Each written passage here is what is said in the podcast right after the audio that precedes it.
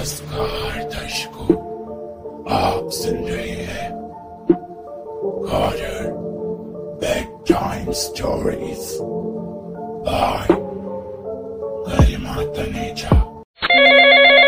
Hello, कौन? Episode 4 online friend. Hello, कहाँ रह गई थी तुम? कितनी देर से तुम्हें फोन लगा रही थी। सॉरी बाबा, वो क्या है ना, आज थोड़ा ट्रैफिक में फंस गया था। ट्रैफिक? कहाँ गए थे तुम? वो दोस्तों के साथ। तुम्हें कितनी बार कहा है ना, बाहर मत जाया करो चंचल। घूमना फिरना बंद कर दो, ये बाद में भी हो सकता है, पहले अपने करियर पे फोकस करो। मैं चाहती हूँ तुम एग्जाम की तैयारी करो। कर रहा हूँ ना मैं एग्जाम की तैयारी, अब इतनी देर कहाँ से बैठ सकता हूँ, थोड़ा तो रेस्ट चाहिए ना। ठीक है बाबा, रेस्ट भी जरूरी है, लेकिन ऐसे दोस्तों के साथ मत जाया करो प्लीज। इतना तुम घूमते फिरते रहते हो ना, तुम्हारा पढ़ाई पर ध्यान नहीं लगेगा, तुम्हारा उन बातों पर ही ध्यान रह जाएगा। नहीं होगा ऐसा, ज्यादा मत सोचो तुम। ठीक है। अच्छा सॉरी ना यार, मैं आगे से पक्का ऐसे ज्यादा मस्ती नहीं करूंगा, मैं अपनी पढ़ाई पर ध्यान दूंगा। अच्छी बात है। अच्छा अभी मुझे बहुत लेट हो रहा है, मैं ना सुबह ऑफिस भी जाना है तो लेट हो जाऊंगी, तो तुम अभी ठीक है, मैं अपनी पढ़ाई करता हूँ, तुम सो जाओ। हाँ, good night. Good night. Simmi और चंचल। सिम्मी लुधियाना की रहने वाली थी और चंचल ओखलापुर का। सिम्मी और चंचल में बहुत सी दूरियां थी, लेकिन ये दूरियां एक ऑनलाइन प्लेटफॉर्म ने मिटा दी। सिम्मी और चंचल साल पहले इस ऑनलाइन प्लेटफॉर्म के थ्रू मिले थे और यहाँ पर मिलकर ही दोनों की बातचीत शुरू हुई। बस बात इतनी सी थी, दोनों लॉन्ग डिस्टेंस फ्रेंडशिप में साल में 2 बार मिल चुके हैं। एक बार चुपके चुपके सिम्मी अपने घर वालों से बिना बताए चंचल को मिलने निकल आई और एक बार चुपके चुपके चंचल ट्रिप का बहाना मार के सिम्मी से मिलने निकल आया। ऐसे ही चल रहा था, कभी कभार मिल लेते थे, कभी कभार फोन पर ही बात हो जाती थी। लेकिन एक दिन अचानक चंचल का फोन ही नहीं आया। और कब से फोन ट्राई कर रही हूँ, पागल है क्या ये, फोन तो उठा ले, इतना क्या गुस्सा। क्या करूं मैं। हाँ, मैं ना रेखा के पास जाती हूँ। रेखा सिम्मी की बहुत पुरानी दोस्त है, दोनों एक ही ऑफिस में काम करते हैं। उसने सोचा कि क्यों ना रेखा पास जाकर चंचल के बारे में बात की जाए। रेखा। हाँ क्या हुआ?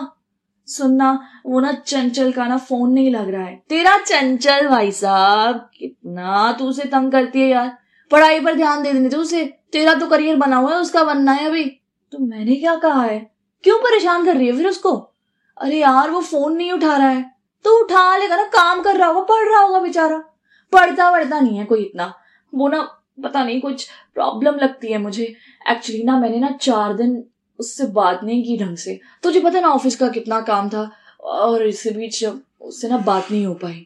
तो क्या हो गया, बात नहीं हुई तो उसे समझना चाहिए ना, तू काम करती है भाई। ठीक है ना, वो गुस्सा कर जाता है कई बार। गुस्सा क्या है यार, तू क्या चंचल के चक्कर में पड़ी रहती है, शादी की उम्र होगी तेरी, अच्छा सा लड़का ढूंढ ले। ढूंढ लूंगी ना, तुझे क्या है, तू प्लीज पहले फोन लगा अपने फोन से। तेरे फोन से उठाया नहीं, मेरे फोन से उठा लेगा, चेक तो करके देख सकते हैं ना। और उसे इंस्टा पर भी 1-2 मैसेज करना। रुक करती हूँ। रेखा ने भी उसे इंस्टा पर मैसेज ट्राई किए और साथ ही फोन भी ट्राई किया, लेकिन कोई फायदा नहीं हुआ। ले यहाँ भी कुछ नहीं हुआ, वो तुझसे बात नहीं करना चाहता है अभी, गुस्सा होगा, 4 दिन से बात तो की नहीं है। छोड़ना, आ जाएगा अपने आप फोन, इतना भी क्या है। ठीक है। अच्छा सुन, कहीं कुछ खाने चले गया? नहीं, मेरा अभी मन नहीं है। ठीक है जा फिर। इतना कहते हुए सिम्मी वापस आ गई। सिम्मी का आज किसी काम में मन नहीं लग रहा था। ऐसा महसूस हो रहा था कि चंचल के बिना जैसे जिंदगी बहुत अधूरी सी है, चंचल के बिना उसके पास कुछ भी नहीं। आज इस बरसात के मौसम में हमेशा वो गर्मा गर्म आलू के पकौड़े बनाकर साथ में बैठकर चाय पीती, लेकिन आज वो भी मन ना किया। इस बारिश के बीच बस वो अपने आंसुओं को छुपाए चंचल के फोन का इंतजार करती रही। 6 दिन बीत गए लेकिन चंचल का कोई फोन नहीं आया। फिर अचानक से उसने एक बार फोन लगाया दोबारा और पता चलता है कि चंचल इस दुनिया में नहीं रहा। क्या कह रही हैं आप? ऐसा कैसे हो सकता है?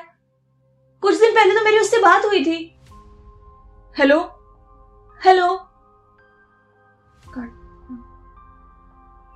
ऐसा कैसे हो सकता है? उसे समझ में नहीं आ रहा था कि अब वो क्या करे।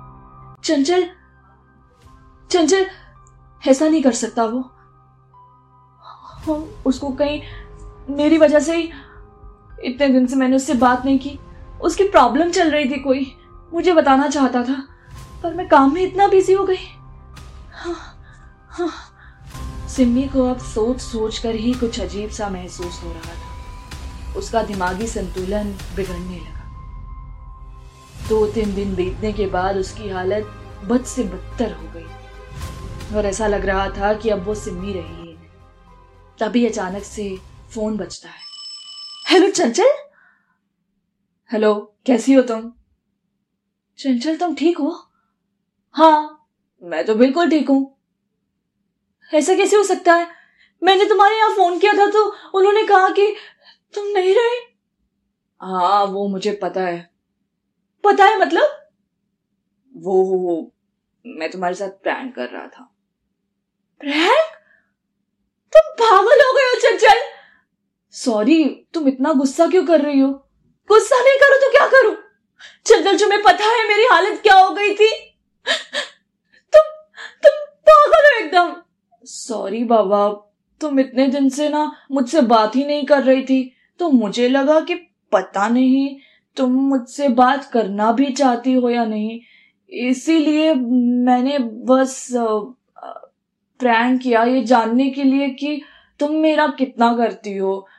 तुम फोन भी नहीं की दोबारा। अब इतना जानने के बाद मैं फोन क्यों करूंगी चंचल? दिमाग खराब है तुम्हारा। सॉरी बाबा। क्या सॉरी? यार, मैं तो बस प्रैंक कर रहा था। मैं देखना चाहता था तुम क्या करती हो। मुझे लगा था तुम यहाँ पे आओगी लेकिन तुम आई नहीं। मैं क्यों आती यहाँ पे? कैसे आती यहाँ पे? तुम्हें क्या लगता है मैं फ्री बैठी हूँ क्या? कहीं भी आ जा सकती हूँ। पाबंदियां हैं मुझ पर भी बहुत सी। और तुम्हें क्या लगता है मेरी हालत बहुत अच्छी थी ये जानने के बाद? पागल हो गई हूं मैं एकदम। पता भी है तुम्हें, 3 दिन से ढंग से खाना नहीं खाया, एक ही कमरे में लग के बैठी हुई हो और तुम ये कह रहे हो? बेवकूफ हो क्या तुम? कुछ जानना ही था तो मुझसे पूछ लेते ना। इतना क्या हो गया था तुम ऐसी हरकतें कर रहे थे? हाँ, सॉरी सॉरी और रखो अपनी। फोन काट रही हूं मैं। हेलो हेलो हेलो सिम्मी, इतना कहते हुए बस उसने फोन को काट दिया। वो एलो एलो चिल्लाता रहा लेकिन सिम्मी ने एक ना सुनी। एक दिन पूरा बीत गया। फिर अचानक से दोपहर के समय चंचल का दोबारा फोन आया। हेलो सिम्मी। हाँ, क्या है? अब मैं तुम्हारे यहां आ रहा हूं। मेरे यहां? हाँ, तुमसे मिलने के लिए। कोई जरूरत नहीं आने की, प्लीज एक बार मिल लो ना मुझसे। ठीक है, अगर मिलना है तो मेरे घर में मिलो। तुम अपने घर बुला सकती हो मुझे? हाँ, आज घर पे कोई नहीं है, आ जाना। लेकिन तुम्हारे आसपास के लोग कुछ नहीं कहेंगे। इतना भी कुछ नहीं है, बोल दूंगी मेरा भाई आया है। भाई, ऐसा तो मत बोलो ना मुझे। कितनी बार कहा है मुझे भाई नहीं पसंद है। ठीक है, बोल दूंगी मेरी दोस्त का भाई आया है। ठीक है? हाँ ठीक है। इतना कहते हुए उसने फोन को काट दिया। कुछ ही समय बाद अचानक से चंचल जोरबेल मारता है। अरे यार, कौन आ गया अभी? वो उठी और उठकर दरवाजा खोलने के लिए जाती। तुम आ भी गए? चंचल को सामने पाकर वो अजीब सा चेहरा बनाने लगी। हाँ, वो मैं पहुंच ही गया था, बस देख रहा था कि तुम हो यहाँ पर या नहीं हो, इसीलिए पूछ लिया। अगर मैं नहीं होती तो एक बार बताना तो चाहिए ना आने से पहले। तुम बात ही कहाँ कर रही थी मुझसे? इतना गुस्सा हो गई थी। ठीक है, बैठ जाओ यहाँ पर। इतना कहते हुए सिमी ने उसके पास खाने की प्लेट लाकर रख दी और खुद भी चुपचाप बैठकर खाना खाने लगी। ना ही कोई शब्द बोला और ना ही चंचल की ओर देखा, बस अपने खाने में मगन थी। इतना गुस्सा क्यों हो रही हो सिमी? सॉरी ना, वो मुझे था कि मेरे ना दोस्त बोल रहे थे कि वो हो सकता है सिमी के मन में तुम्हारे लिए कुछ हो, मतलब वैसे नहीं, मतलब वो बोल रहे थे कि इतने साल होने वाले हैं तुम्हारे रिश्ते को। इतने साल? कितने साल? 1.5 साल ही हुआ होगा ना ज्यादा से ज्यादा। यार वही, मतलब वो बोल रहे थे कि दोस्ती है लेकिन हो सकता है कुछ और बन सके, तुम बात करो उससे। तो मैं चेक करना चाहता था कि तुम्हें मेरी वैसे परवाह है या नहीं। तुम्हारी परवाह है मुझे चंचल, लेकिन ऐसे नहीं है, समझ में आया? अगर तुम्हारी परवाह करनी होती है तो मैं करती हूँ, लेकिन तुम्हें सिर्फ अपना छोटा भाई मानती हूँ, दैट्स इट। छोटा भाई? हाँ, छोटा भाई। ये सुनकर मानो चंचल के पैरों तले जमीन खिसक गई। शायद ये शब्द उसे अच्छा नहीं लगा। वो चुपचाप अपना खाना खत्म करके हाथ धोने के लिए चला गया। आज रात तुम यहीं रुक सकते हो, बिस्तर बाहर लगा दिया है, सो जाना। मैं कमरे में सो जाऊंगी, दरवाजा लगा हुआ रहेगा, डोंट वरी। कुछ भी हो, डर लगे तो बता देना। बुक्स लाए हो ना साथ में अपनी? नहीं। हे भगवान, मैं बुक्स का अरेंजमेंट कर देती हूँ, तुम यहीं बैठो। हाँ, मैं आती हूँ। ठीक है। इतना कहते हुए वो बाहर की ओर चल गई और बुक्स लिए घर वापस आई। ये लो, तुम्हारे लिए बुक्स हैं। तुम मेरा इतना क्यों करती हो फिर? कहा ना तुमसे, तुम्हें अपने छोटे भाई की तरह समझा था। इकलौती हूं मैं घर की। तुम्हें जब से पाया, तुमसे वाइब मैच करी, लगा कि तुम मेरे अपने हो, इसीलिए तुमसे हर बात शेयर करती थी। बट तुमने ये प्रैंक करके ना, बेवकूफी करके मुझे बहुत गुस्सा दिला दिया है चंचल। लेकिन ठीक है, अब मुझे गुस्सा नहीं है। ओके, मैं सोने जा रही हूं, तुम भी सो जाओ। ठीक है। रात के तकरीबन 12 बज रहे थे। चंचल को नींद नहीं आ रही थी। वो बार बार करवटें बदल रहा था और वहीं सिम्मी अपना कमरे में सोई हुई थी। तकरीबन 1 बजे अचानक से टीवी की आवाज चंचल के कानों में आई। वो धीरे से सिम्मी की ओर बढ़ा और देखा कि सिम्मी उसकी ओर को पीट किए टीवी देख रही। वो गया और जाकर सिम्मी के कंधे पर हाथ रखा। सिम्मी, इतनी देर हो गई है, तुम अभी तक सोई नहीं हो। माना कि तुम्हें मुझसे गुस्सा है, लेकिन इतना भी तो गुस्सा मत करो। अपनी नींद खराब क्यों कर रही हो? और तुमने आज जो भी बोला ना, मुझे अच्छा नहीं लगा। मैं सच में बहुत गुस्सा हूँ तुमसे, पर तुम्हारे गुस्से के आगे ना गुस्सा नहीं दिखा रहा हूँ। ऐसा भी मत करो ना मेरे साथ। हाँ, मानता हूँ मैंने गलत किया, पर इतना भी गलत नहीं था। मैं जानना चाहता था, बस मैं प्रैंक कर रहा था। तुम्हारे साथ ही करूंगा ना, किसके साथ करूंगा? सिम्मी,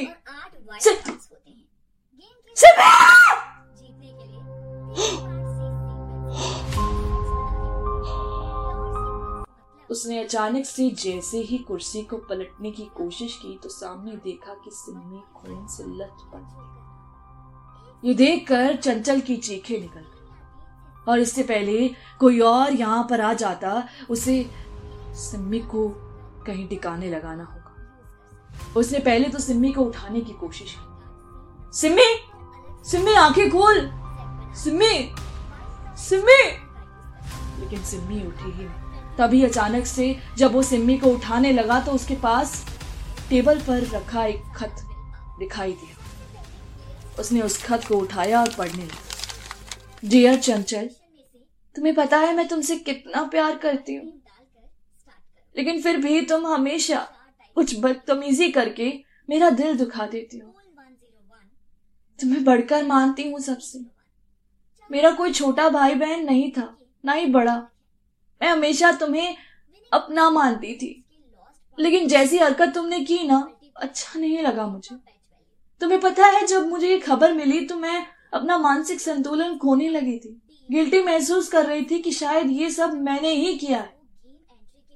और आज तुम्हें देखकर भी मुझे कुछ फायदा नहीं हुआ क्योंकि मैं अपना मानसिक संतुलन पूरी तरह से खो चुकी हूँ। और शायद अब मेरे लिए मौत ही काफी। ये पढ़कर मानो चंचल के पैरों तले फिर से एक बार जमीन खिसक गई। सिम्मी ऐसा कैसे कर सकती है? तभी अचानक उसने सिम्मी की ओर ध्यान दिया।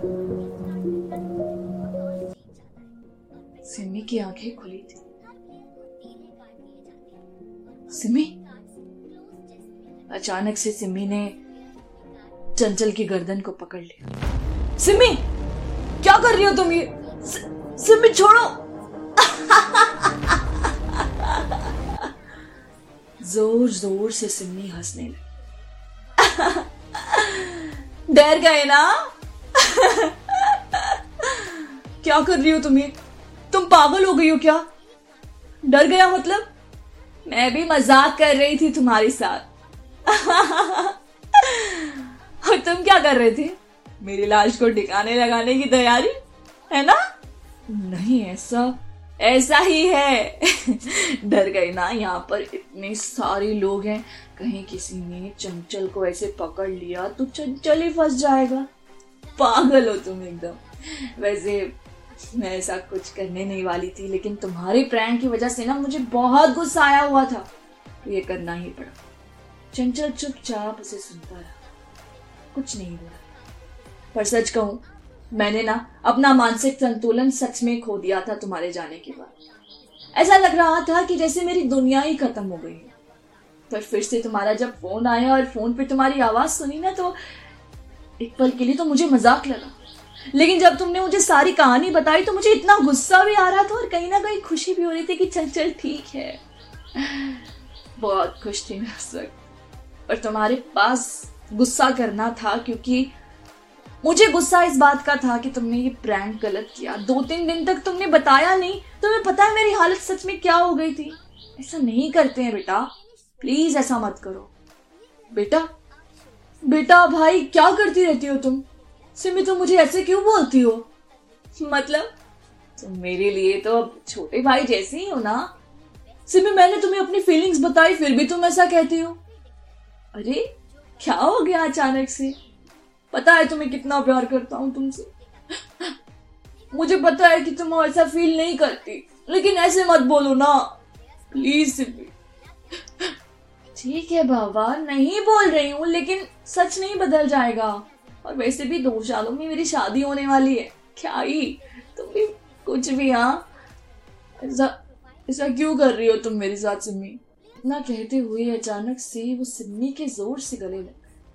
अरे बाबा क्या हो गया? सॉरी बाबा, नहीं करूंगी ऐसा। अच्छा नहीं बोल रही तुम्हें, भाई भी नहीं बोल रही तुम्हें, कुछ नहीं बोल रही।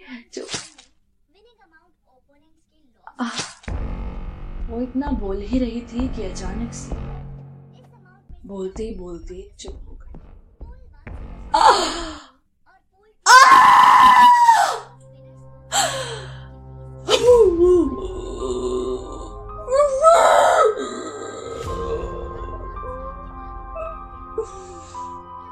चंचल ने उसकी पीठ में छुरा घोंप दिया था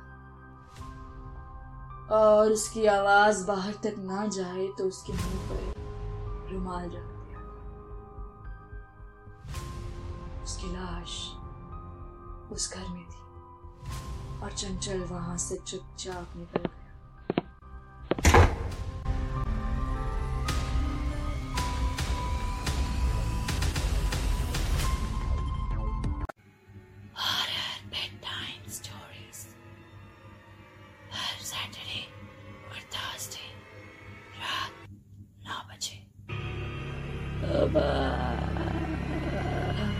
Bye-bye.